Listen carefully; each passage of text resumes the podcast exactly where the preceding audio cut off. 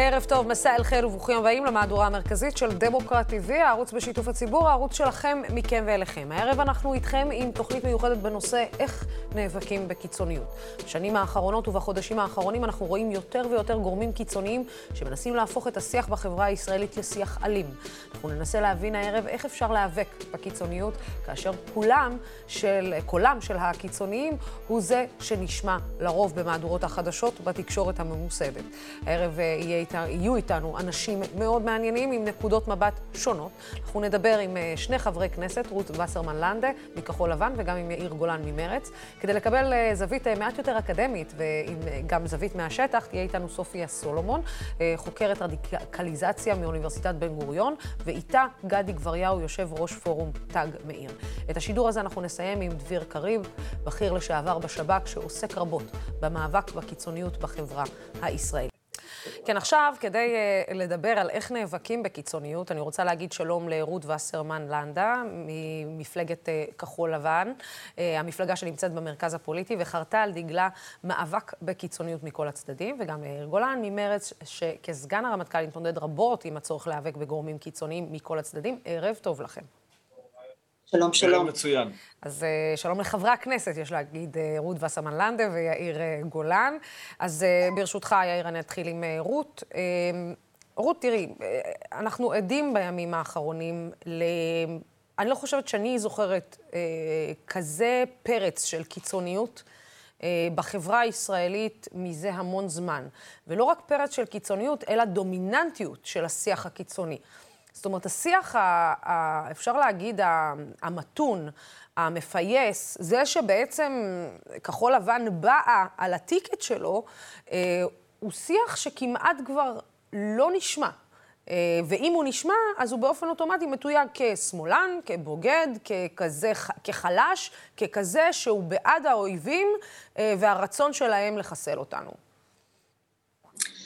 תראי, אני יכולה להסכים איתך, אבל רק אה, במידה מסוימת. קודם כל, אה, מצעד הדגלים שהתקיים לאחרונה באמת אה, טמן בחובו שני דברים. אחד, באמת חגיגות, גאווה, תחושות של לאומיות, לא היו מספרים כאלה של צעידה ברחבי ירושלים כבר לא מעט שנים. ומצד שני היו, ולא משנה כמה, גם אם זה היה מיעוט, לי קשה מאוד לשמוע אה, שיח שהוא באמת אה, מגדף, אה, אלים, קיצוני וגזעני.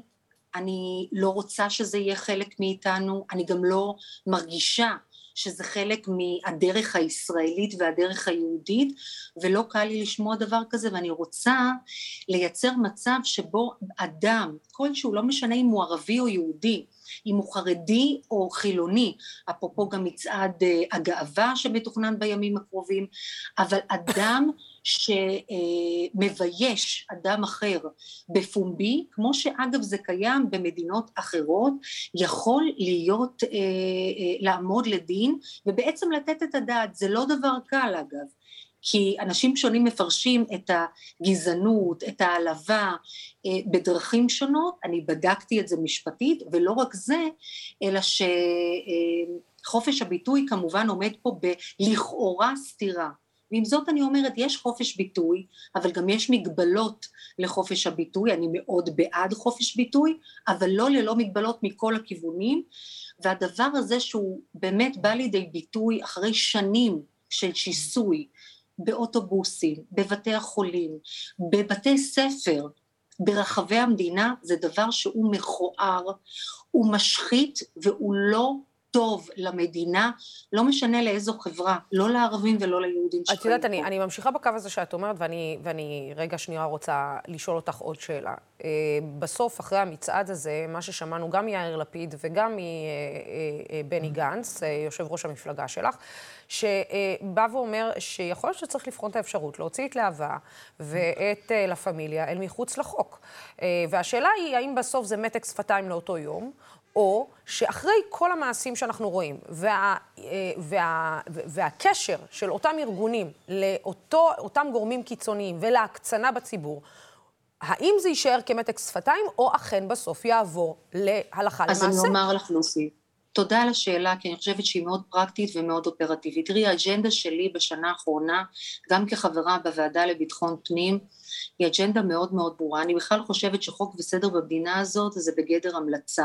ואני אומרת את זה לכל הכיוונים. בואו רגע נשים את הפוליטיקה, אם זה בכלל אפשרי ומציאותי במציאות הלא נורמלית שאנחנו חיים בה, רגע אחד לצד. ולומר שגורמי אכיפה קודם כל לא עומדים מרוב משימות בזירת הפנים, אני לא מדברת על הצבא, אני לא מדברת מעבר לגבולות המדינה, אני מדברת בתוך מדינת ישראל, לא עומדים במכלול המשימות שבעצם מוטלות עליהן, וזה בא לידי ביטוי בהמון אלימות, המון דברים שהם, הייתי אומרת אפילו ליד החוק. לא ברור לגמרי מה מותר ומה אסור. הדברים הם הרבה פעמים לא נאכפים. אני אתן רק דוגמה אחת שלא קשורה לנושא שעליו אנחנו מדברים. בואי ניקח את הנושא של פוליגמיה, שזאת בעיה אה, חברתית כלכלית בעיניי מהמדרגה הראשונה היא לא נאכפת למרות כל הדוחות למרות כל הדברים שנכתבו על העוול שנגרם להרבה מאוד גורמים מהעניין הזה למה? כי פשוט לא ניתן לעמוד בכל המשימות מבחינת גורמי אכיפת החוק ואני חד משמעית בעד גורמים קיצוניים כמו להבה להוציא אותם אל מחוץ לחוק, אבל לא רק להבה, גם גורמים שנוקטים אלימות בצד השני, בצד הערבי, ואנחנו לא ניתמם, הדבר הזה קיים, הוא קיים בחברה הישראלית בצד הערבי, הוא לצערי קיים בקרב גורמים מסוימים גם בחברה היהודית, ואסור לתת לזה יד. האם לבחון אם להוציא אותם מחוץ לחוק? אני מאוד בעד. אמ, אתה יודע, אמ, אם יש משהו, יאיר, שלא הייתי אה, רוצה אה, כל הזמן לדון בזה, כי לא מפסיקים להזכיר לך את זה, זה אותה מילה תהליכים, שאתה לא מפסיקים להזכיר לך שאמרת אותה אז באותו נאום. ואתה יודע, לאור כל מה שאנחנו רואים היום, לאור הסרת, העלאת, אתה יודע, שלט על איילון, שכותב, ש, שאומר, נועדנו לחיות ביחד, והרעש שזה עושה במדינת ישראל. ולא רק הרעש, זה שהשלט הזה בסוף מוסר, או דגל אחד מהשלט הזה בסוף מוסר, שזה קריאה בסוף לשלום. אני שואלת את עצמי אם אלו לא אותם התהליכים שאתה דיברת עליהם. בוודאי שזה אותם התהליכים. ישראל עוברת תהליכים של הקצנה. אנחנו רואים את ההקצנה הזאת במערכת הפוליטית יום-יום, ולמה שקורה במערכת הפוליטית יש ביטוי בשטח, וההקצנה בשטח מזינה את המערכת הפוליטית, ולהפך. ואם אנחנו לא נעצור את תהליך ההקצנה הזה, אה, סופנו רב אמר, רב אמר. אתה יודע... אה, זה מי, במקרה הטוב אנחנו לא נדע לקבל את ההחלטות הנכונות ברמה הלאומית, וההחלטה האפשרית היחידה למדינת ישראל היא להיפרד מהפלסטינים, ובמקרה הרע זה יכול להוביל גם למאבקים אלימים בתוך החברה הישראלית בהיקפים שלא ראינו כמותם אה, בעבר. גם לא בשומר החומות. אה, אני שואלת אותך אם באמת ההיקפים שאתה מדבר על היקפים שלא ראינו בעבר, האם באמת אנחנו עדיין מדברים על מיעוט, יאיר? לא, זה לא מיעוט. אני חושב שזו טעות לחשוב שהבעיה היא לה פמיליה ולהבה.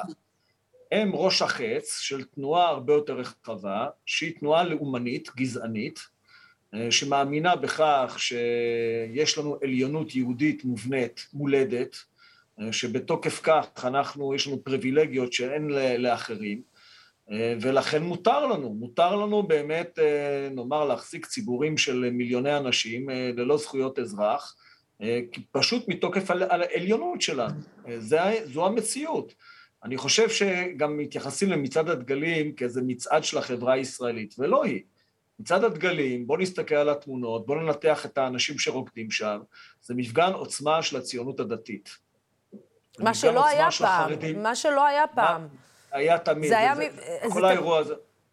לא מדויק. האירוע הזה נולד מתוך הציונות הדתית, מתוך ישיבת מרכז הרב, ככה הוא התחיל עוד בשנות ה-70.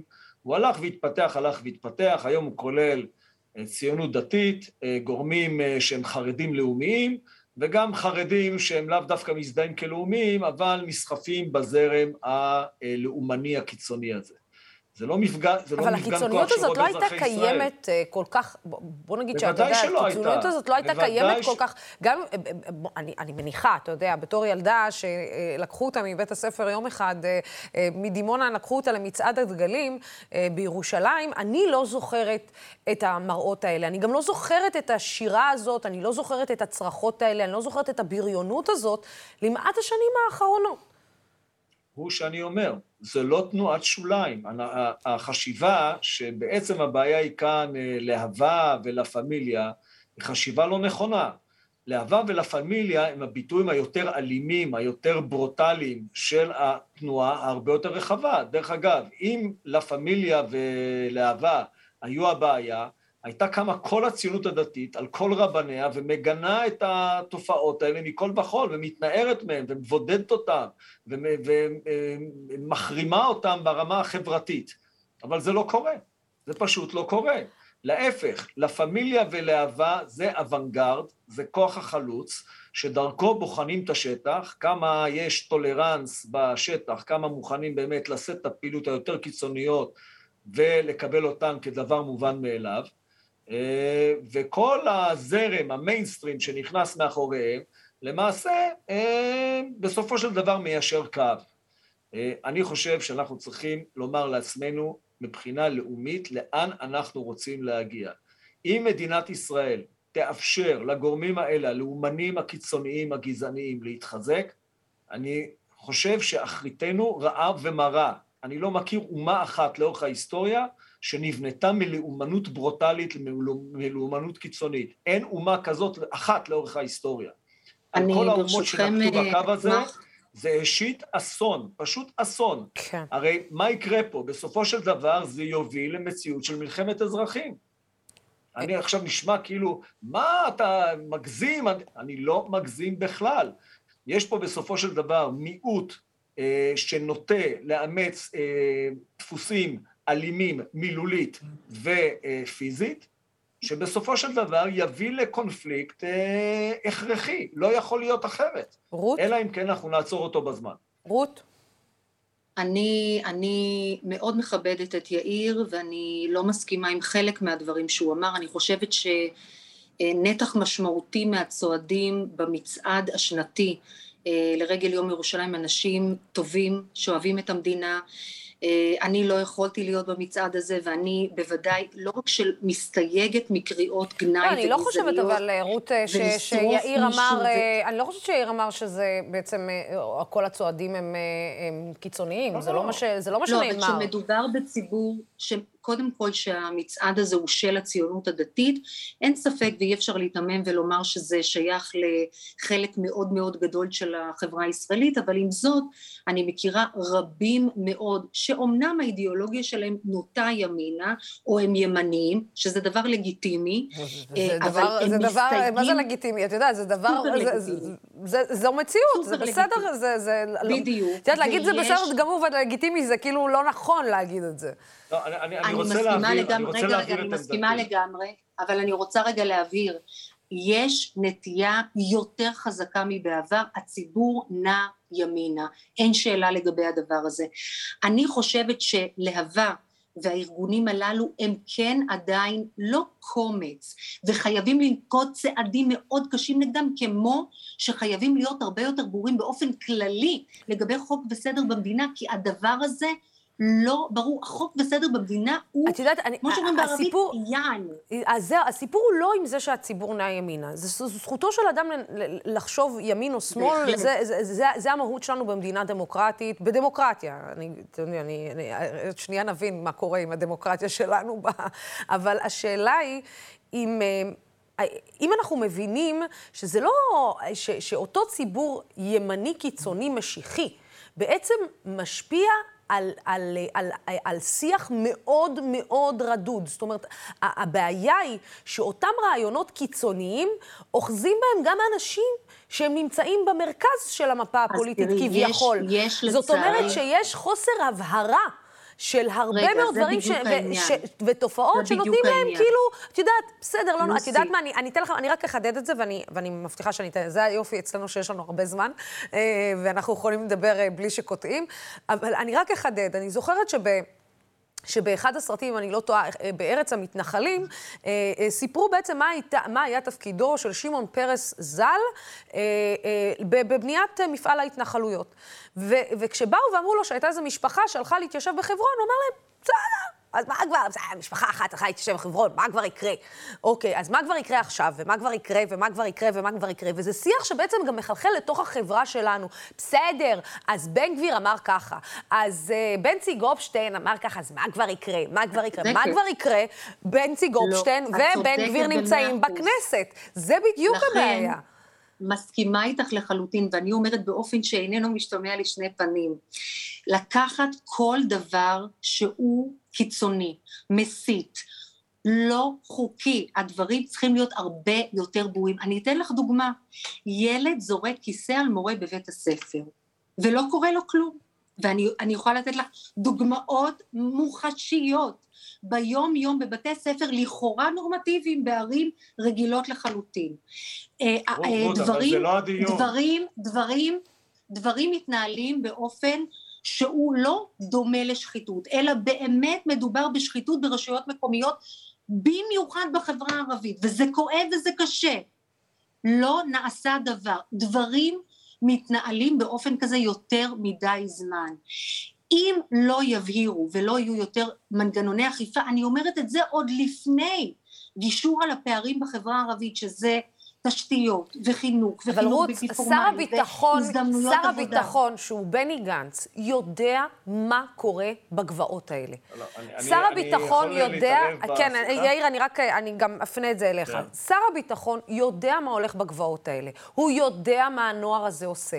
הוא יודע שאותו נוער שהוא כבר, שאנחנו מדברים, זה כבר לא עניין של יום-יומיים, מקרה פה, מקרה שם, שיש שם התעללות יום-יומית בפלסטינים חפים מפשע, ואני לא אומרת שהצד הפלסטיני הוא חף מפשע לחלוטין, אבל יש אנשים גם חפים מפשע שהם פלסטינים, ויש התעלמות לחלוטין מה, מהמעשים שהנוער הזה עושה, וזה בדיוק העניין הזה, זה במשמרת של בני גנץ, זה במשמרת של כוכבי, זה במשמרת הזאת, שפשוט אף אחד לא עוצר את האנשים האלה. ואת יודעת, יודעת, הרי אני, אני לא צריכה להגיד לך שאם עכשיו מחבל חס וחלילה בא ועושה משהו, הרי מוצאים אותו מתחת לפני האדמה וגורמים לו לשלם את המחיר שהוא צריך לשלם אותו.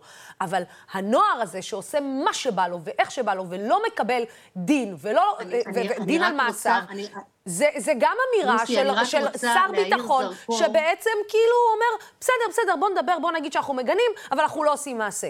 לא, לא, לא, העמדה של בני היא מאוד ברורה, אבל בוא אני אתן זרקור על המורכבות של המצב. היום מדובר, וזה משהו שמעורר סערה בשיח הציבורי ובשיח הפוליטי, מדובר על חוק שגדעון סער מקדם, שהוא אומר שאם לא יצביעו בקואליציה בעדו, מדובר במשהו שהולך לערער את הקואליציה. עכשיו במה מדובר? קוראים לו יהודה ושומרון, שזה שם קצת מתריס כלפי אוכלוסייה מסוימת, אבל בואי אני אגיד לך מה זה אומר, שמדינת ישראל לא תוכל להעמיד לדין גורם מעבר לקו הירוק, בין אם הוא יהודי, ועל אחת כמה וכמה, אם הוא פלסטיני, אם הוא עובר על החוק, כלומר החוק הישראלי לא יחול וזה פג, פג התוקף של הדבר הזה, של אפשרות להעמיד לדין בן אדם שהוא נמצא מעבר לקו הירוק במערכת המשפט הישראלית.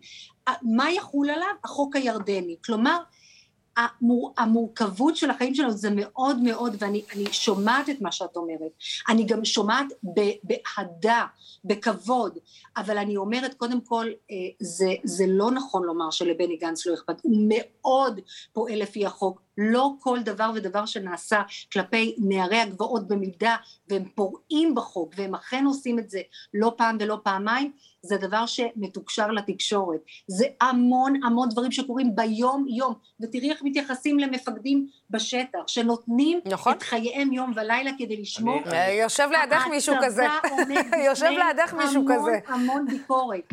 אבל אבל having said that ואני יודעת שמאחורי הקלעים גם בני גנץ וכל מערכת הביטחון פועלת כנגד פורעי החוק האלה. אבל אני רק אומרת תראו עד כמה מורכבת המציאות שלנו שעוד שבוע יעלה חוק שייתכן ובגלל היעדר רוב בעצם ימנע ממדינת ישראל להעמיד לדין גורמים מעבר לקו הירוק שיעברו על החוק. ומי שיעבור על החוק לא, ויברח כביכול. זה לא הבעיה נכון. המרכזית. זה, זה נכון, אבל זה לא הבעיה המרכזית. זאת אומרת, אני מקווה שנעביר את החוק. זה תלוי מי מתבונן. את יודעת שיש... את יודעת, ש, את יודעת שבסופו של דבר יש הסכמה בתוך הקואליציה לתמוך בחוק הזה, כולל מרץ. אבל... אה, אבל לא כולל רע"מ. לא... בסדר, אני מקווה שנצליח לא לפתור את הבעיה. כן, אבל אני חושב שאנחנו...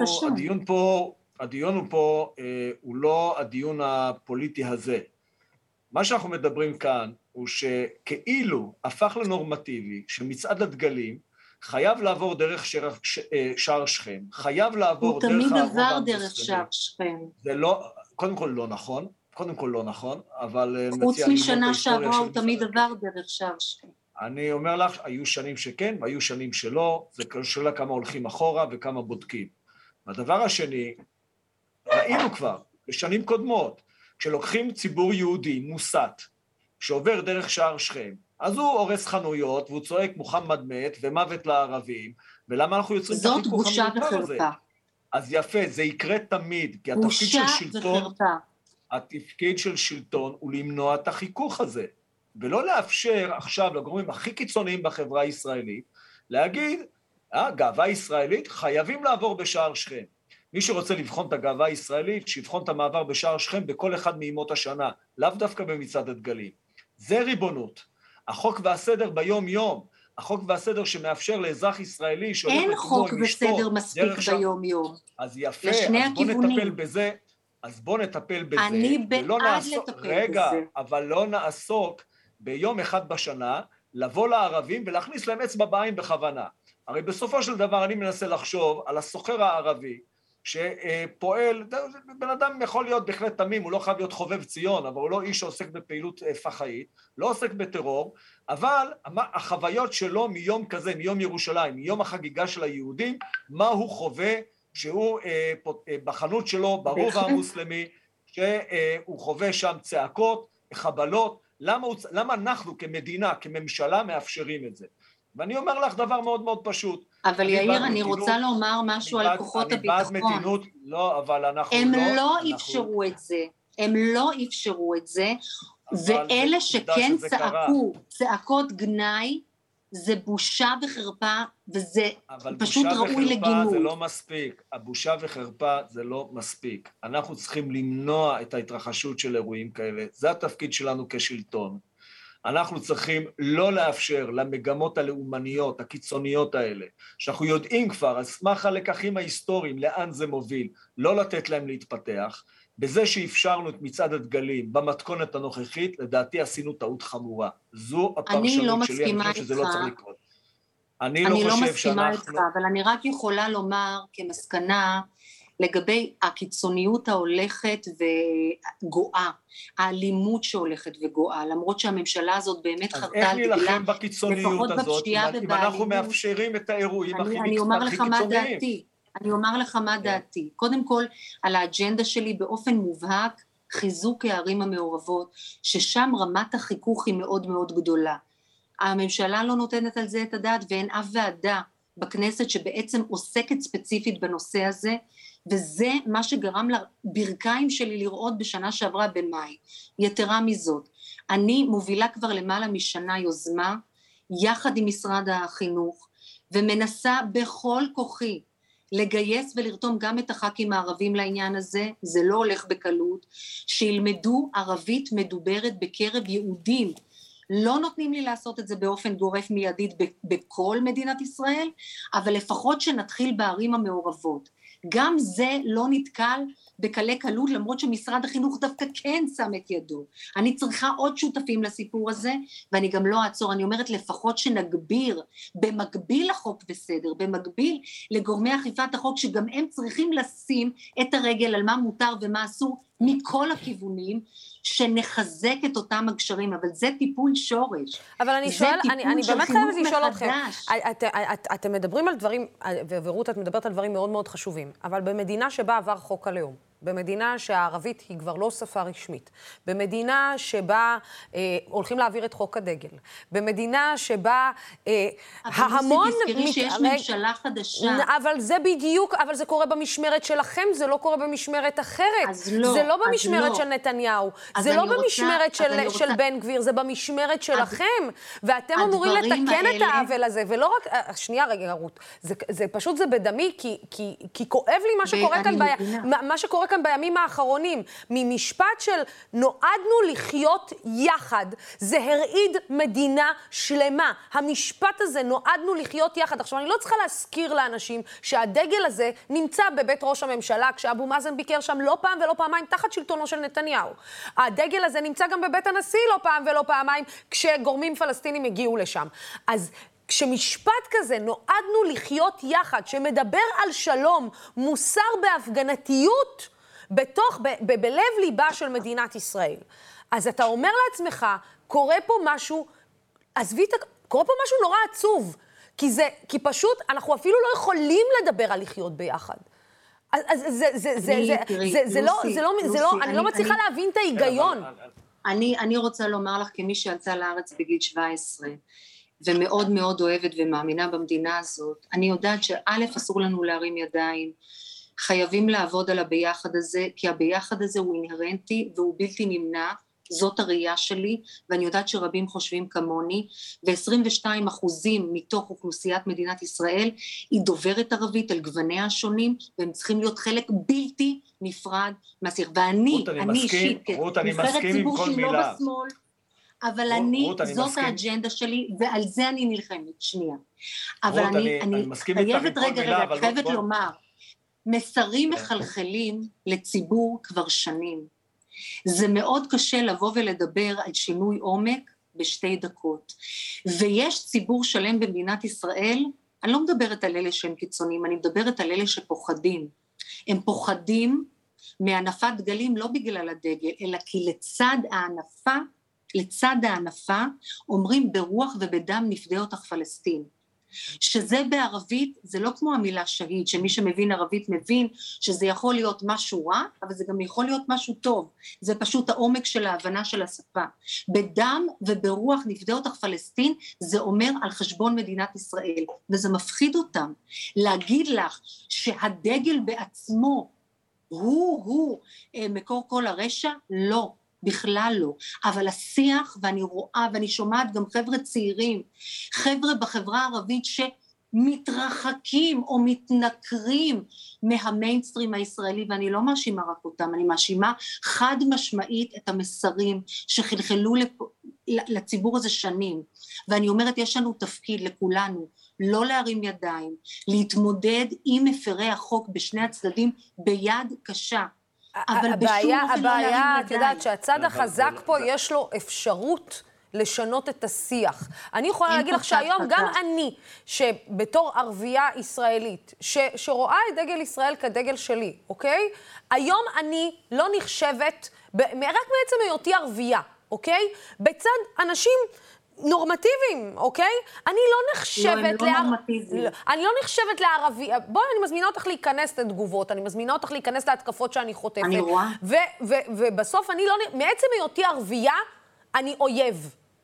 רק מעצם היותי ערבייה, זה לא משנה כמה אני אגיד שאני מגדירה את עצמי ואיך אני מגדירה את עצמי. לראיה, אותם אה, חבר'ה אבל רגע, אה, אני לא צעירים... את מתפלאה. אני לא מבין מה את מתפלאה. אותם צעירים דרוזים כץ- שהגיעו למשחק של מכבי וחטפו על הראש רק בגלל שהם דיברו בערבית. עכשיו, כשידעו שהם דרוזים, אמרו, וואי, זה בושה, אבל הם משרתים בצבא. אבל גם אם הם לא משרתים בצבא והם דיברו ערבית, אז- מגיע עדיין להם? בושה?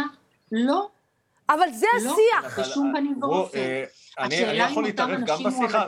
הזמנתם אותי פה, אני כן. מבין לצפות בכם, זה נורא כן, נחמד, כן, אבל כן. זה... אני מתנצלת, שתי כן. נשים, יאיר. אני, כן. אני, אני חושב ששתיכן קצת מפספסות. התופעה היא הרבה יותר חמורה ממה שנדמה. אני חוזר ואומר, זה לא להילחם קצת בקיצוניים. זה לא, בוא נטפל בשוליים, והרוב המתון הוא כבר יסתדר. כשישראל כץ, אה, אתמול, ברשת ב' או בגלי צה"ל, אני כבר זוכ... איני זוכר, אה, אומר קבל עם ועולם, כדעה שמקובלת בליכוד, תנועה ענקית במדינת ישראל. שימו לב ערבים, אנחנו נסגור איתכם חשבונות, דיר באלק, ככה הוא מדבר ל-21% מאזרחי ישראל. למה אנחנו מצפים? לא, נעשה לכם נכבה שנייה, אבל לפחות, אני אמרתי את זה כבר, יאיר, לפחות הוא הודה שהייתה נכבה. כאילו... אני אומר דבר מאוד מאוד פשוט. ההקצנה הזאת, שאנחנו עדים לה בחברה הישראלית, היא לא טיפול בנוער שוליים. זה לא בוא נטפל ככה, ניתן איזשהו טיפול נקודתי. ועדיין צריך להוציא בעיניי את להבה ואת לה פמיליה מחוץ לחוק. אבל אם אנחנו לא נכריז בצורה ברורה מהם המטרות של מדינת ישראל, איך אנחנו תופסים את הציבור הערבי במדינת ישראל, האם אנחנו רוצים להפוך את הציבור הזה לציבור מועיל, תורם, האם אנחנו מוכנים להכיר בזכויות הקולקטיביות שיש לו, לא רק בזכויות האישיות, האם אנחנו מוכנים להכיר בתרבות שלו, בשפה שלו, האם אנחנו אה, מתייחסים גם בספרי הלימוד שלנו לנכבה, הרי אין, אין להכחיש שההצלחה שלנו, הפנומנלית במלחמת העצמאות, היא הנכבה שלהם, היא הנכבה של התנועה הלאומית הפלסטינית. האם אנחנו מוכנים להכיר בזה, להגיד, אני דרך אגב גאה מאוד בהיותי ציוני ולא מתנצל על שום דבר, אבל האם אני מוכן להכיר את זה, האם אני רואה את האחר, האם אני מוכן להגיד, שמע, אתה יודע מה, ההיסטוריה שלך, מהזווית שלך נראית קצת שונה מההיסטוריה שלי מהזווית שלי. האם אני מוכן להכיר בזה? אני חושב שההכרה היא המפתח ליכולת לפתח חיים משותפים. אבל כשאני בא אליך השכם והערב, וזה דרך חוק הלאום, וזה דרך ההתייחסות לשפה הערבית, וזה דרך אה, אה, מצעד הדגלים הזה, ואני כל יום, כל יום שני בשבוע מזכיר לך, לוסי האריש, את נחותה. אני מזכיר לך, שלא תתבלבלי, שלא תטעי, דיר באלק, ואם לא תתנהגי יפה, אני עוד אראה לך. זה בדיוק הבעיה, ככה לא בונים שותפות. אני בעד כל מה שאמרת רות, בלימוד ערבית ובלימוד ההיסטוריה ובעד מתינות וכן הלאה וכן הלאה. אבל כדי שכל הדברים המופלאים האלה יקרו, חייבת להיות תפיסה לאומית שמגדירה מהי הציונות שלנו. ואני מגדיר את הציונות שלי כציונות כזאת שהיא צריכה להביא בסופו של דבר ליחסים של שותפות, ליחסים של דו-קיום בין הציבור הערבי לבין הציבור היהודי במדינת ישראל, באופן שאזרח ערבי יוכל מצד אחד לשמר את הזהות התרבותית שלו, הייחודית שלו, ומן הצד השני יחוש אזרח רצוי במדינת ישראל. אה, רות... וכן, אה, נצטרך להילחם בקיצונים משני הצדדים, זה תמיד נכון. זה לא שחסר, אה, אתה יודעים, בתוך כל זה, אני, זה לא שאנחנו לא מודעים גם, לק... ואני בתור ערבייה לא מודעת לקיצוניות בחברה הערבית, אני מודעת אליה טוב מאוד. אני גם מודעת על ההקצנה שהולכת וגם גדלה בחברה הערבית הישראלית, אבל אנחנו, זה, זה נראה שאנחנו עומדים ופשוט מרפים את הידיים שלנו מול אותה קיצוניות ונותנים לה להשתלט על השיח. ואסור לנו לעשות את הדבר הזה בשום פנים ואופן. כן. אנחנו כנראה לא נפתור את זה היום, אבל תודה רבה לשניכם על השיחה. יאיר אה, גולן, חבר הכנסת יאיר גולן, וחברת הכנסת רות וסרמן לנדה, תודה רבה לכם. תודה רבה גם לך, לוסי. תודה רבה. תודה רבה, לוסי. אה, כן, עכשיו נמצאים איתי אה, שני אורחים. אני רוצה להגיד ערב טוב לגדי גבריהו, יושב ראש אה, פורום תג מאיר. שלום, שלום לך. תודה רבה. שלום, ערב טוב. שהגעת אלינו. תמיד כבוד גדול בשבילי לארח אותך, וגם לסופיה סולומון, חוקרת רדיקליזציה מאוניברסיטת בן גוריון. ברשותך, אני אפנה אלייך, סופיה. סופיה, בואי נתחיל מהאירועים האחרונים. אנשים בבן גוריון, אתה יודע, מדינת... ישראל רעשה וגעשה על אותה הפגנה שהתנהלה באוניברסיטת בן גוריון. Uh, והשאלה היא האם באמת uh, אותה הפגנה שהייתה uh, קורית לפני עשר שנים, הייתה מקבלת את אותו הד שהיא קיבלה לפני שבוע. אז קודם כל תודה על ההזמנה להשתתף. תראי, יכול להיות שהייתה מקבלת הד, אבל לא את אותו הד. אה, וזה כן מתחבר למה שדיברתם עליו אה, אה, בשיח הקודם, על התהליך של ההקצנה, שנמצא ב-20-25 שנים האחרונות בחברה הישראלית במגמת עלייה. ככה שזה לא היה מקבל אולי את אותה תעודה, ובטח לא כמו שהיום, אה, אבל מסיבה נוספת, בשנת 2017 בעצם אה, אוניברסיטת בן גוריון החליטה שאפשר לקיים פעילות פוליטית בתחומי האוניברסיטה, וזה דבר שלתחושתי קצת התפספס, גם בסיקור התקשורתי, גם אה, בשיח באופן כללי, ולכן ההתנגשות פה היא פחות מבטאת את מה שקורה באוניברסיטה, היא כמו שאת אומרת מבטאת יותר את ההקצנה שיש בשיח הישראלי. כן, גדי, אתה שמעת גם את השיח הקודם שהיה פה.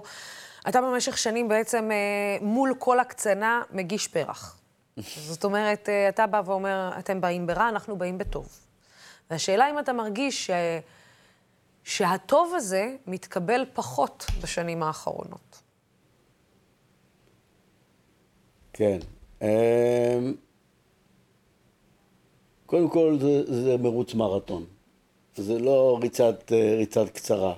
זה לא, לא 100 מטר ולא 60 מטר. צריך להסתכל על זה בפרספקטיבה ארוכת, ארוכת טווח. ודברים שלא האמנו שיהיו פה לפני 40 אה, שנה, מתרחשים, אה, מתרחשים ואנחנו מתייחסים לזה היום כמובן מאליו. שלום עם מצרים, שלום עם ירדן, אמירויות, גם אה, שיתוף פעולה בין, בין הרשות הפלסטינית למדינת ישראל, שהוא מתקיים. וציינת מקודם שדגל פלסטין נמצא ב, ב, בלשכות הכי בכירות של מדינת ישראל כשמגיעים לשם אורחים רמי מעלה והם מגיעים. יחד עם זאת, יש תופעות שצריך להיאבק בהן, זה לא הכל אה, פרחים בציפורים והכל, אה, והכל אה, נחמד, ובדיון הקודם דיברו עליהם הרבה הרבה מאוד. אנחנו לא נאיבים. אנחנו לא חושבים שפרחים יפתרו את כל הבעיה. העניין של הפרחים, מצעד הפרחים בירושלים, שצעדנו איתו אה, לפני, לפני יומיים, כבר שלושה. הזמן עובר מהר כשנהנים. כן. אה, הוא בעצם כדי להראות את הקונטרסט. מה אנחנו בעצם עושים? ניסינו ל- ל- לדבר עם מארגני מצעד הדגלים. אה, ואמרנו להם, אה, למה אתם חייבים אה, לצעוד במסלול הזה, עם השירים האלה? אגב, האזנתי היטב לדיון, לדיון הקודם. זה לא מיעוט ששר מוות לערבים, או איזה שהם פה ושם איזה... יש שיר שכולם שרים, והוא פסוק מספר שופטים. שדוב שורין, שהיה מקורב מאוד לחוגי כהנא, עשה לו סוויץ'. זה כששמשון עומד שם ודוחף את העמודים, אז הוא נושא תפילה לאלוהים, והוא אומר לו, חזקני נא, חזקני נא, וינקמה נקם אחת משתי עיניי בפלישתים.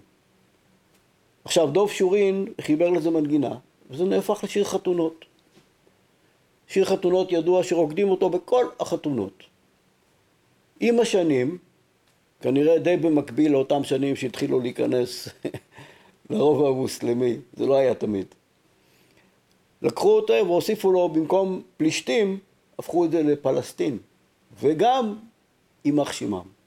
וינקמה נקם, אחת משתי עיניי, מפלשתין יימח שמם. את זה שרים כולם. זה לא שיר ששרים בלהבה ובלה פמיליה.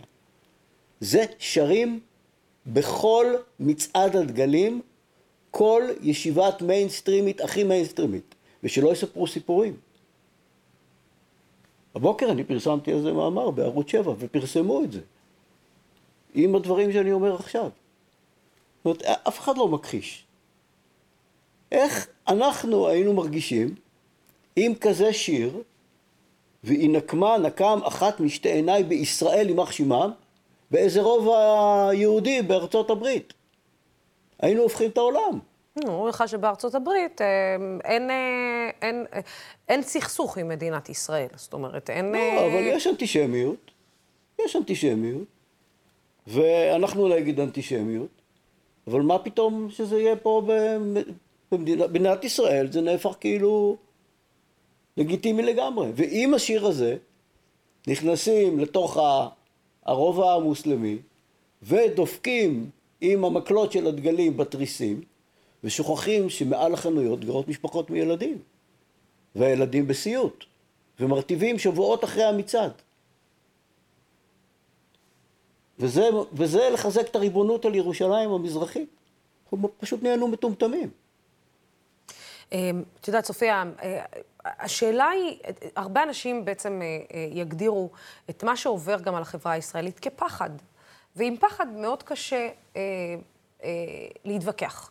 זאת אומרת, אה, בעקבות אה, כל הפיגועים אה, שאנחנו חווים גם בשנים האחרונות, גם בש, בשנים של אוסלו ובשנים ובתקופה האחרונה, וגל הסכינאות ו, וגלי, את יודעת, מבצעים כאלו ואחרים, בסוף הישראלים באים ואומרים, ישראלים יהודים באים ואומרים, אני מפחד, אני חושש. והחשש הזה הרי באופן אוטומטי גורם לך להתרחקות וגורם לך ל- ל- לסלידה. איך אפשר בכלל להתווכח עם פחד, ואיך אפשר בכלל, אמ, את יודעת, לתקן את, ה- את מה שהפחד הזה יוצר? אז תראה, את, מתארת מדויק תהליך שאגב עובר אה, על החברה הישראלית אולי בצורה יותר אה, ברורה לנו, אה, כי אנחנו חיות כאן, אבל התהליך הזה עובר על הרבה חברות אה, דמוקרטיות אחרות בעולם. זאת אומרת, גם אם אין, הזכרתם את ארצות הברית, גם אם אין איזשהו אה, קונפליקט אה, ספציפי, עדיין יש שם גם תופעות כאלה של הקצנה בשיח, ושבסופו של דבר מגיעה לאלימות פיזית ברחובות. כך שכל העניין הזה של פחד הוא לא נמצא רק כאן, אבל בתשובה למה שאת בעצם שואלת, הפחד הזה מלווה אותנו בעשרים שנים האחרונות, אה, וזה לא רק גל הטרור הנוכחי, אנחנו מעופרת יצוקה, עמוד ענן, צוק איתן, אינתיפאדת הסכינים, אה, וכהנה וכהנה, ופעולות צבאיות וכולי, ככה שכמו שאת אומרת, ציבור שלם נמצא בפחד. עדיין, אני לא חושבת שזאת בעצם התגובה, אבל אני חושבת שצריך לשים את הפוקוס גם אה, קצת על המסגרת הדמוקרטית עצמה, כן?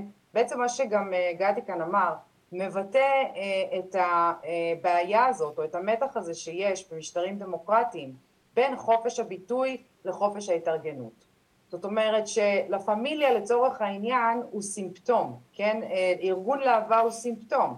אה, וכמו כן, ארגונים אחרים למשל שפעלו בפריצה לקפיטול בשישה בינואר. כלומר, ההתארגנות הזאת על גביו של חופש הביטוי הליברלי שמתאפשר במדינות דמוקרטיות היא הבעיה שצריך לתקוף אותה מראש. לעניות דעתי. אני, זה בדיוק מה שאני בעצם הבנתי בימים האחרונים. זאת אומרת שבעצם מה שאת אומרת שבזכות או, או בתירוץ של אותם כלים דמוקרטיים, אה, אותם ארגונים קיצוניים מנחילים את דעותיהם המשיחיות, הדיקטטוריות, הלא ליברליות, תחת הכותרת של אבל זה חופש הביטוי, אבל זוהי דמוקרטיה.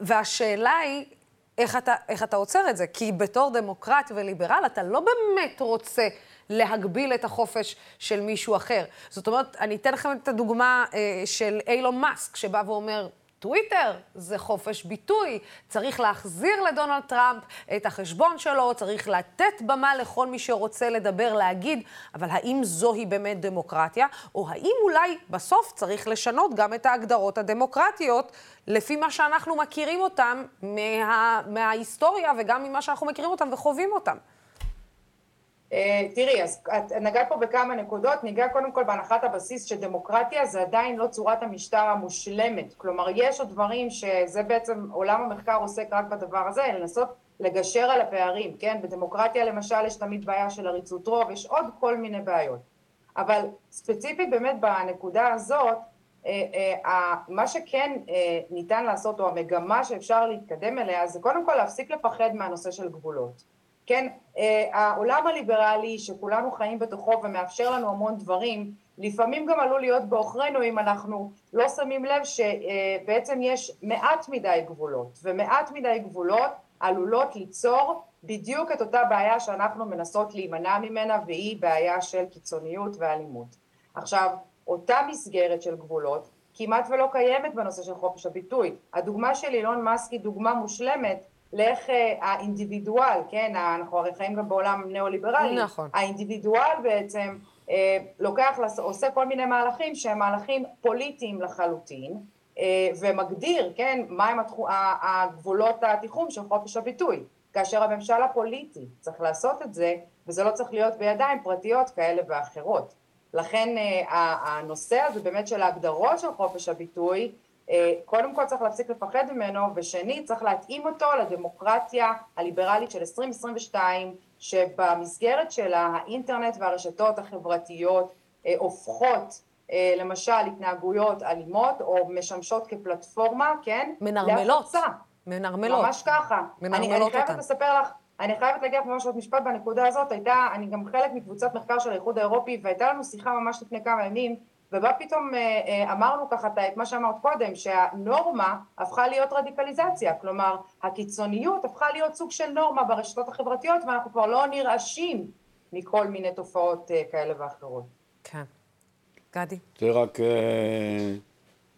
לחזק את הדברים שנאמרו כאן. אנחנו נאבקים הרבה שנים בספר שנקרא תורת המלך. ולכאורה חופש ביטוי, כי ישבו שני רבנים מה... מההתנחלות יצהר, עם עוד אה, רב שנתן, אה, עוד כמה רבנים שנתנו חסות לספר, כתבו ספר של 250 עמודים, האם ואיך אפשר אה, להרוג גויים. ספר הלכה. והלכנו עם זה עד לבית המשפט העליון. נכתב ב-2009. הספר, כשקוראים אותו טוב ב, ב, בתוך הערות שוליים ובאותיות הקטנות, הכוונה לערבים. לא לסתם גויים, כאילו שסתם גויים זה בסדר להרוג. אמ, עם הכוונות לברוך גולדשטיין, רמזים לנקמה בגויים, והיועץ המשפטי אז, נדמה לי ויינשטיין, בית המשפט העליון, לא פסל את הספר, הוא נמצא על המדפים. עכשיו זה עוד לפני הרצח של דוואבשה, עוד לפני אבו ח'דיר, עוד לפני הרצח של אה, עיישה ערבי, ועוד אה, לפני שהציתו וחיללו 66 אה, מסגדים, מנזרים וכנסיות במדינת ישראל, יהודה ושומרון, ואני לא מדבר על כל תגי המחיר שנעשים 24/7 כמעט ללא הפרעה. אבל הספר תורת המלך הוא ספר הדרכה. אגב, לא ספר יחיד, יש עוד שלושה ארבעה ספרים כאלה על המדפים שנמכרים בחנויות במסגרת חופש הביטוי. אלו ספרי הדרכה לנערי הגבעות שמספרים לנו כל הזמן שאין להם אבות רוחניים, שהם צמחו לבד בבריאה ספונטנית. אז קודם כל יש, יש מורי הוראה, רבנים נחשבים מאוד, שתומכים בנערי הגבעות. ונערי הגבעות זה לא סתם גרפיטי, ילדים שמציירים מכחול על הקירות. אלה, אנחנו יודעים לאיפה הם מסוגלים להגיע. וציינתי מסגדים ומנזרים וכנסיות, וזה מכוניות, וזה עקירת עצים, ובסוף זה גם לזרוק בקת"ב לתוך אה, בית מיושב. או לזרוק אבן על מכונית שנוסעת ב-80 קילומטר לשעה, שפוגעת בראש של עיישה ערבי. והילד שעשה את זה, יושב עכשיו עם אזיק אלקטרוני בבית. שהוא פלסטיני לא היה מקבל את הפריבילגיה הזאת. והבית שלהם, אגב, עומד על תילו. אז העניין הזה של, אה, של חופש אה, ביטוי, בצד, בצד שלנו, אנחנו מדברים על, אה, על, על, הצד, על הצד היהודי, טרור יהודי, בהחלט ראוי לבחינה מחודשת. כן, אה, ללא צל אה, של ספק, אה, אה, הדברים האלה מאוד אה, ברורים. אה, סופיה סולומון וגדי גבריהו, תודה רבה לשניכם. אה, תודה רבה. על השיחה הזאת. תודה. כן, לסיום אני רוצה להגיד אה, ערב טוב לדביר קריב, לשעבר 22 שנים בשב"כ, איש שטח בחטיבה לסיכול טרור לא ערבי, ומאוד, מאז עוסק רבות במאבק בקיצוניות בחברה הישראלית-יהודית, אפשר להגיד אה, באופן אה, ספציפי, אפשר להגיד גם אה, ישראלית אה, ערבית, זה הנגזרת. אה, אתה יודע, אנחנו דיברנו הרבה במהלך המשדר הזה על תהליכים. אה, ש... למה אני משתמש במילה תהליכים? כי בעצם אה, אה, יאיר גולן, שדיבר גם בתחילת המשדר, דיבר על תה... התהליכים והמדינה געשה ורעשה. אבל אי אפשר להתעלם מהעובדה שקורים פה תהליכים. אי אפשר להתעלם מהעובדה שאנחנו עוברים איזושהי הקצנה. ואי אפשר להתעלם שכל דבר שאנחנו רואים שקורה היום הוא תוצאה של לא משהו נקודתי שאנחנו חווים אותו, אלא זה משהו ש, שעבר הרבה מאוד תהפוכות בשנים האחרונות, אולי אפילו אפשר להגיד מאז רצח רבין. נכון, אנחנו מסתכלים על תהליך שנמשך פה כבר שנים, כשאנחנו מסתכלים למשל על מצעד הדגלים ועל כל מה שהיה סביב ירושלים, אנחנו צריכים לשאול את עצמנו את השאלה, מתי זה קרה ששרנו ירושלים של זהב ביום ירושלים, ומתי זה עבר ששרנו שישרף לכם הכפר.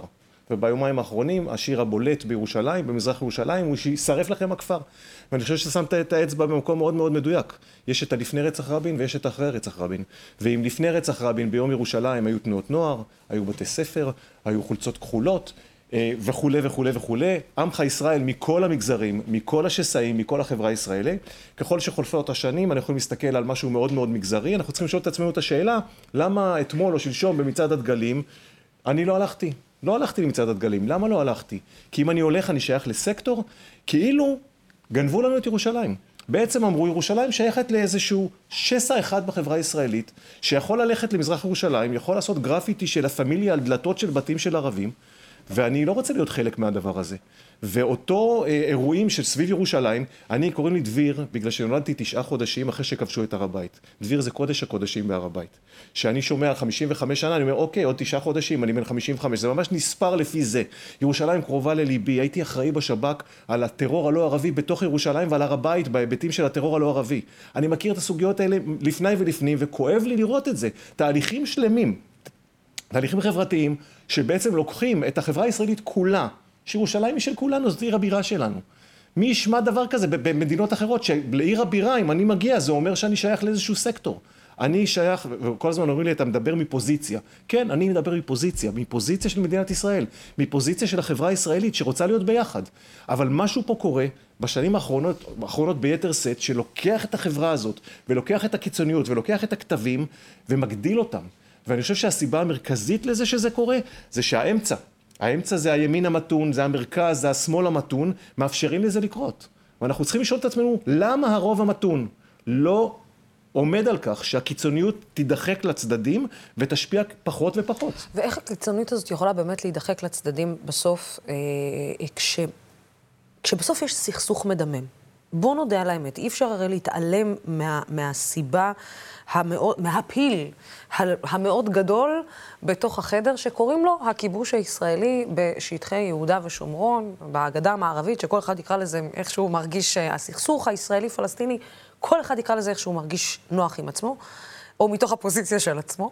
אה, הרי הרבה מאוד מהשנאה הזאת נובעת מכך שהסכסוך הזה מנוהל שנים. זאת אומרת, הוא, הוא, הוא סכסוך קיים, יש כאלה שרוצים לגעת בו, יש כאלה שאומרים שאין פרטנר, יש כאלה שנוגעים בו ונרצחים, ואומרים רוצים לפתור אותו ונרצחים, יש כאלה שאומרים שבכלל זה קרה בגלל שנגעו בו, אז אנחנו לא ניגע בו. יש ממשלה שפשוט באה עכשיו ואומרת, אין צורך, זה לא, לא מתאים לנו, אנחנו לא ניגע בכלל, ויש כאלה שאומרים, אין, כאילו, לא, לא, לא צריך. אה, אנחנו ננהל את הסכסוך. אני לא, אני לא מתעלם מהסכסוך הזה, אני אומר משהו אחר. בגלל שמתעלמים מהסכסוך הזה, הסכסוך הזה מקרין לסכסוך חדש. חדש, 26 וחצי שנים לפחות, אם ניקח מרצח רבין אפילו מהשנתיים שלפני, בגלל שלא ניהלו את הסכסוך הזה, בגלל שלא מקדמים אותו, בגלל שכאילו משאירים אותו בצד, כאילו לא קיים, הוא בעצם ייצר סכסוך בתוך החברה הישראלית פנימה. בתוך השסעים בתוך החברה הישראלית. פתאום יש מדינת תל אביב ומדינת ירושלים או מדינת יהודה. זאת אומרת, בגלל שלא התעסקו עם זה, אנחנו מגיעים לפצע אחר שהוא בתוכנו. שגם, ש, שאנחנו עכשיו צריכים לטפל בו, כדי שנהיה מספיק חזקים כדי לטפל בסכסוך הזה שאת דיברת עליו.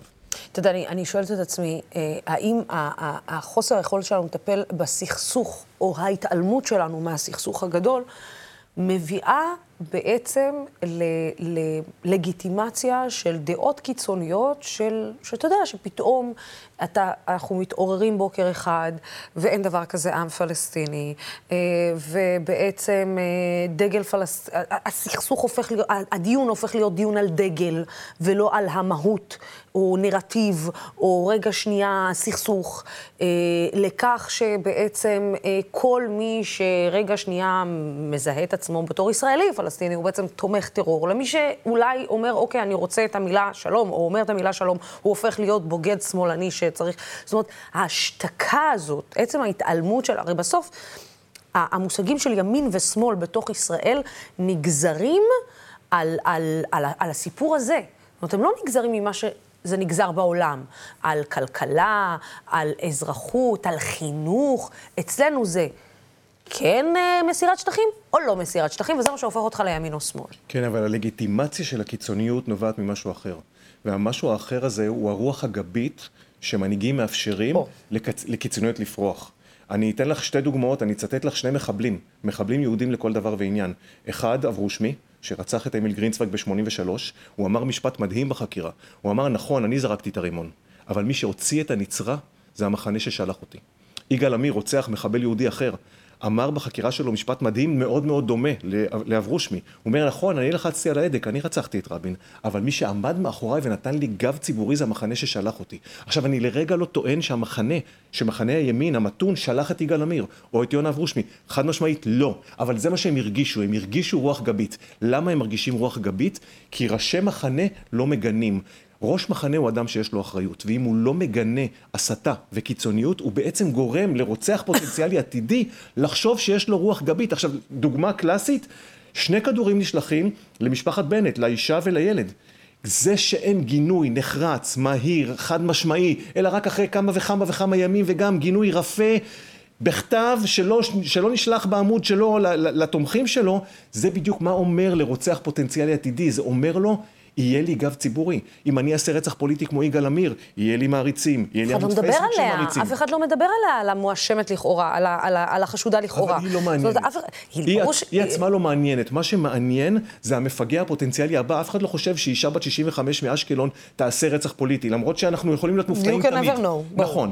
אבל הרוצח הבא, העתידי, שרואה שבאיומים הקודמים שאיימו על חייו של ראש הממשלה לא היה גינוי של ראש מחנה, זה נותן לו את התחושה של הרוח הגבית הזאת שאמר, ש, שרוצחים, פוטנצ... שרוצחים שביצעו רצח, יגאל עמיר אמר, ללא הגב הציבורי שלא היה לו, הוא ככה הרגיש.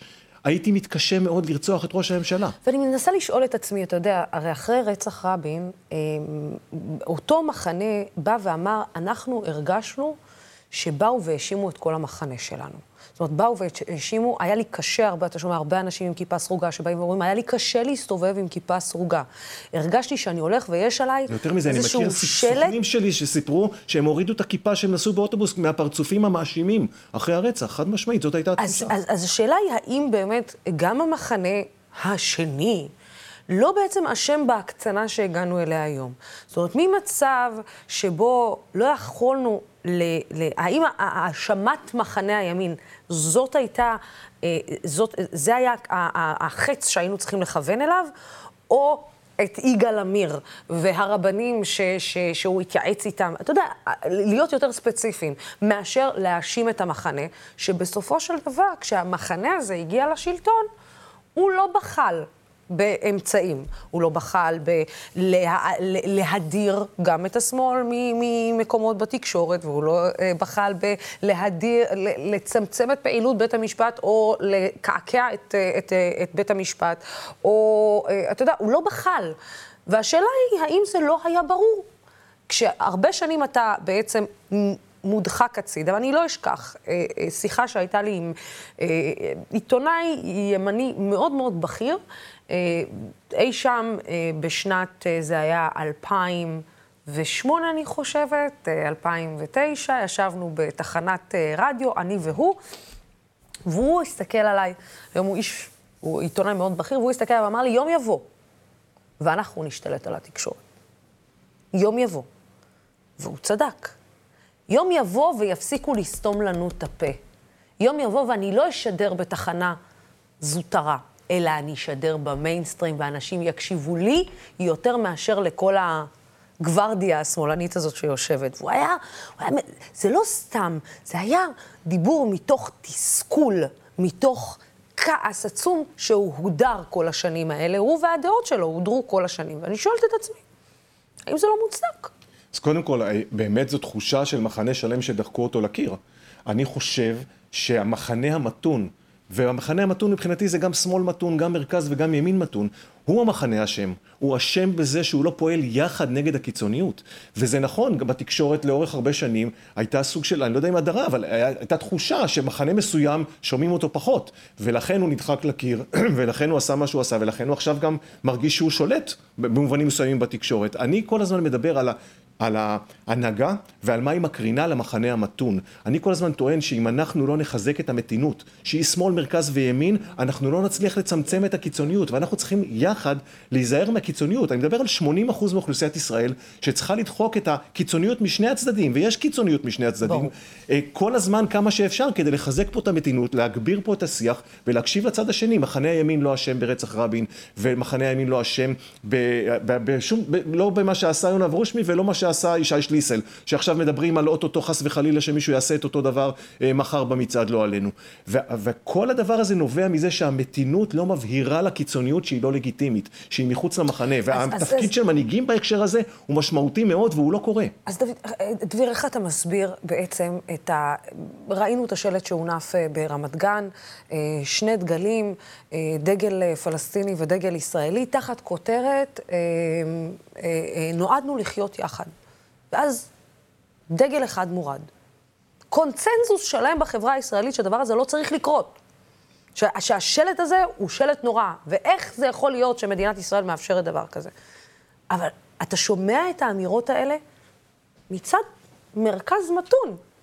מצד שמאל מרכז, מצד ימין מרכז, מצד... קונצנזוס שלם לדעה שאתה לא מבין איך היא איבדה את תוכן השיח. זאת אומרת, היא הפכה להיות מאוד שטוחה, כמו, כמו העובי של הדגל. זה קצת, אה, תראי, זה קצת, זה בדיוק מה שאמרתי מקודם, זה קצת אצבע בעין. אם אתה לוקח עכשיו אה, אה, יהודים שבאים למצעד הדגלים, ולא שרים ירושלים של זהב, אלא שרים שישרף לכם הכפר, ושרים את זה במזרח ירושלים, תוך כדי שהם עושים גרפיטי של, לה פמיליה ושוברים חלונות, זה אצבע בעין. לקחת את דגל ישראל ולשים להם בתוך הפרצוף, זה אצבע בעין. דגל ישראל דגל חשוב, אני אוהב אותו, אני, כל שיעור אזרחות, אני מורה לאזרחות, אין שיעור אזרחות שאין דגל פרוס, אני הולך עם מגן דוד כל הזמן, כי אני מאמין בדגל ישראל. ולעשות את זה דווקא לערבים במזרח ירושלים זה אצבע בעין. אבל במובן הזה זה גם קצת אצבע בעין לשים דגל פלסטין ברמת גן. לא שזה אסור ולא שזה לא חוקי ולא שאני נגד זה. אני רק אומר שזה קצת דגל, בע... קצת אצבע בעין. אנחנו צריכים למתן את השיח, לא לשים אצבע בעין, לא במזרח ירושלים ולא ברמת גן. לא לעשות דווקא פה ולא לעשות דווקא שם. אנחנו צריכים להפסיק עם הדווקא. אנחנו צריכים לחזק את, ה... את המכנה המשותף, והמכנה המשותף סוג של איזשהו פרויקט שאני מנסה להריץ דרך אגב בכל הארץ, אבל לחפש את המכנים המשותפים האלה זה מה שצריך לעשות, ומכנה משותף הוא לא דגל אה, פלסטין ברמת גן, והוא לא דגל ישראל בתוך החלונות, תוך כדי שאתה שובר להם חלונות במזרח ירושלים. הוא כן דגל ישראל בירושלים, הוא כן מצעד גלים מפואר, והוא כן דגל, ש... והוא כן מצעד גלים שמכיל את כולם, את השמאל ואת הימין ואת כל השסעים, וזה כבר לא קורה. אנחנו, שוב, בחברה הישראלית פנימה, עזבי רגע את הסוגיה של, של הפלסטינים, בחברה הישראלית פנימה, איבדנו את האחד ואת השני, איבדנו את הדבק שלנו כחברה. אבל אתה, אתה, אתה מרגיש כמוני שבעצם... אה, הדמוקרטיה הישראלית, הדמוקרטיה בכלל, מאפשרת את זה? מאפשרת את מה? את ההקצנה. בטח שהיא מאפשרת את ההקצנה. מה שמאפשר את ההקצנה זה לא הדמוקרטיה, זה מנהיגים שמאפשרים לזה לקרות. וזה שמנהיגים לא מגנים אמירות קיצוניות, שהמנהיגים לא מגנים פעילות. אנחנו אחרי שנתיים של ארבע מערכות בחירות, בשנתיים האלה היינו ככה מרצח פוליטי. היה דקירה בשדרות של מפגין, שנדקר כאן ולא כאן, שלושה סנטימטר יותר כאן, היה לנו כבר הרוג מרצח פוליטי לפני שנתיים. האלימות ברחובות בשנתיים האלה, בהפגנות, בהפגנות אה, שנגד נתניהו וההפגנות נגד המפגינים נגד נתניהו הגיע ככה מרצח פוליטי. היה לנו מזל שלא היה לנו רצח פוליטי בשנתיים האחרונות וזה כי מנהיגים, בעיקר נתניהו, לא אה, גינו את זה בכל תוקף כי ראש מחנה יש לו אחריות. ראש מחנה זה לא רק אה, פלאפון ועוזרים ומאבטחים ורכב. ראש מחנה זה אדם שאחראי על המחנה שלו ואם הוא לא אומר למחנה שלו תפסיקו להסית, תפסיקו להיות אלימים, תפסיקו עם הדבר הזה, לא יהיה לכם גב שלי, לא יהיה לכם גב ולדפוק על השולחן, לא לגנות אחר כך באיזה שורה וחצי, זה בסוף מוביל לזה שקיצוני ירגיש שהוא יכול לעשות את זה. שזה בעצם, הוא יהיה שליח מחנה, ולמרות שהוא לא, לא כזה, כך הוא ירגיש. אני רק אה, אשאל אותך לסיום, אתה מורה לאזרחות, עד כמה אתה רואה שהצעירים שלנו מושפעים מהשיח הזה, השיח הקיצוני הזה? מאוד מושפעים, מאוד מושפעים. בכלל, צעירים הולכים תמיד לכתבים. בהקשר הזה, אתה רואה, אתה יודע, אני שומע שאלות לפעמים בשיעור. סיפור שאת יודעת, מצמרר אותי מלפני שבועיים בשיעור. בכלל דיברנו על הנושא של הריסות בתים של מחבלים. האם להרוס או לא להרוס, האם לעשות חוק של הריסת בתים למחבלים כן או לא. ואני אמרתי, רגע חבר'ה, כל מחבל? אמרו לי, מה זאת אומרת? אמרתי, נגיד ברוך גולדשטיין, מחבל? נכון, מחבל יהודי. מחבל לכל דבר ועניין. בכזאת סיטואציה היום, אם יהיה מישהו שיעשה פיגוע כמו, כמו ברוך גולדשטיין, להרוס לו את הבית כן או לא, ואז אמרתי, לקחתי ואמרתי, רגע, יגאל עמיר, אם יהיה חס וחלילה עכשיו יגאל עמיר מחבל, נכון? ואז אומר לי תלמיד, יגאל עמיר לא מחבל. אז אני אומר לו, מה יגאל עמיר? והוא אומר לי את המשפט הבא, אני כבר שבועיים עם המשפט הזה בראש, יגאל עמיר הוא גיבור שהרג מחבל. בבית ספר בישראל. וזה קיצוניות, זה קיצוניות. עכשיו, מפה, מפה לאן ללכת? אני כמורה לאזרחות שומע כזה משפט, הוא, לא ש... הוא, הוא שמע את זה איפשהו, זה לא שהוא המציא את זה. וזה השיח היום בחברה הישראלית. איך אתה יוצא ראש בכלל משיח כזה? אני יוצא לשבועיים ללא שינה. אני יוצא לשם ולחשוב, אוקיי, ממה אני מתחיל? ממה אני מתחיל? עם, עם בחור שבכיתה י' או י"א, זה מה שהוא למד בבית, זה מה שהוא שמע. שיגאל עמיר הוא גיבור שהרג מחבל. וזה כי יש הנהגה שמאפשרת את זה, וזה כי מערכת החינוך לא מחנכת מספיק לדמוקרטיה. דמוקרטיה בעיניי לא צריכה ללמוד, להילמד בי"א י"ב לבגרות, שזה מה שקורה היום בפועל. דמוקרטיה צריכה ללמד מהגן עד י"ב. צריכים לדבר על דמוקרטיה כל הזמן, צריכים להבין שהדמוקרטיה הישראלית היא איננה מובנת מאליה. ושיש לה גבולות? יש לה. לד... יש לה גבולות, ודאי. בוודאי שיש לה גבולות. תמיד יש גבולות. אם לא, אם, לא, אם לא נציב לה את הגבולות, היא תלך לאן שהיא רוצה. ואם היא תלך לאן שהיא רוצה, היא תלך ללא להיות דמוקרטיה. ואני חשבתי שאני לא יכולה לצאת יותר מיואשת ממה, ממה שאני. אה, דביר קריב, תודה רבה לך. בבקשה. מילים שמהדהדות. חשוב. כן, מיד אחרינו תשודר התוכנית האחרונה בסדרה היהדות שלי בהנחיית אמילי אמרוסי, והפעם התוכנית תעסוק בזרמים השונים אה, של היהדות בישראל ובמתח שבין שמרנות וקדמה, וכל זאת לקראת חג מתן תורה שיארך ביום ראשון הקרוב, הלא חג השבועות. בינתיים אני אגיד תודה רבה לצופים ולשותפים של דמוקרט TV, התוכנית הזאת והערוץ הזה אפשרי רק בזכותכם ובזכותכם. בימים כמו אלה הולכת ומתחדדת החשיבות של ערוץ תקשורת שלא מפחד להביע עמדה נחרצת בעד הדמוקרטיה ובעד שלטון החוק, בעד המאבק בשחיתות ובעד מגוון של דעות. בינתיים, סלמת.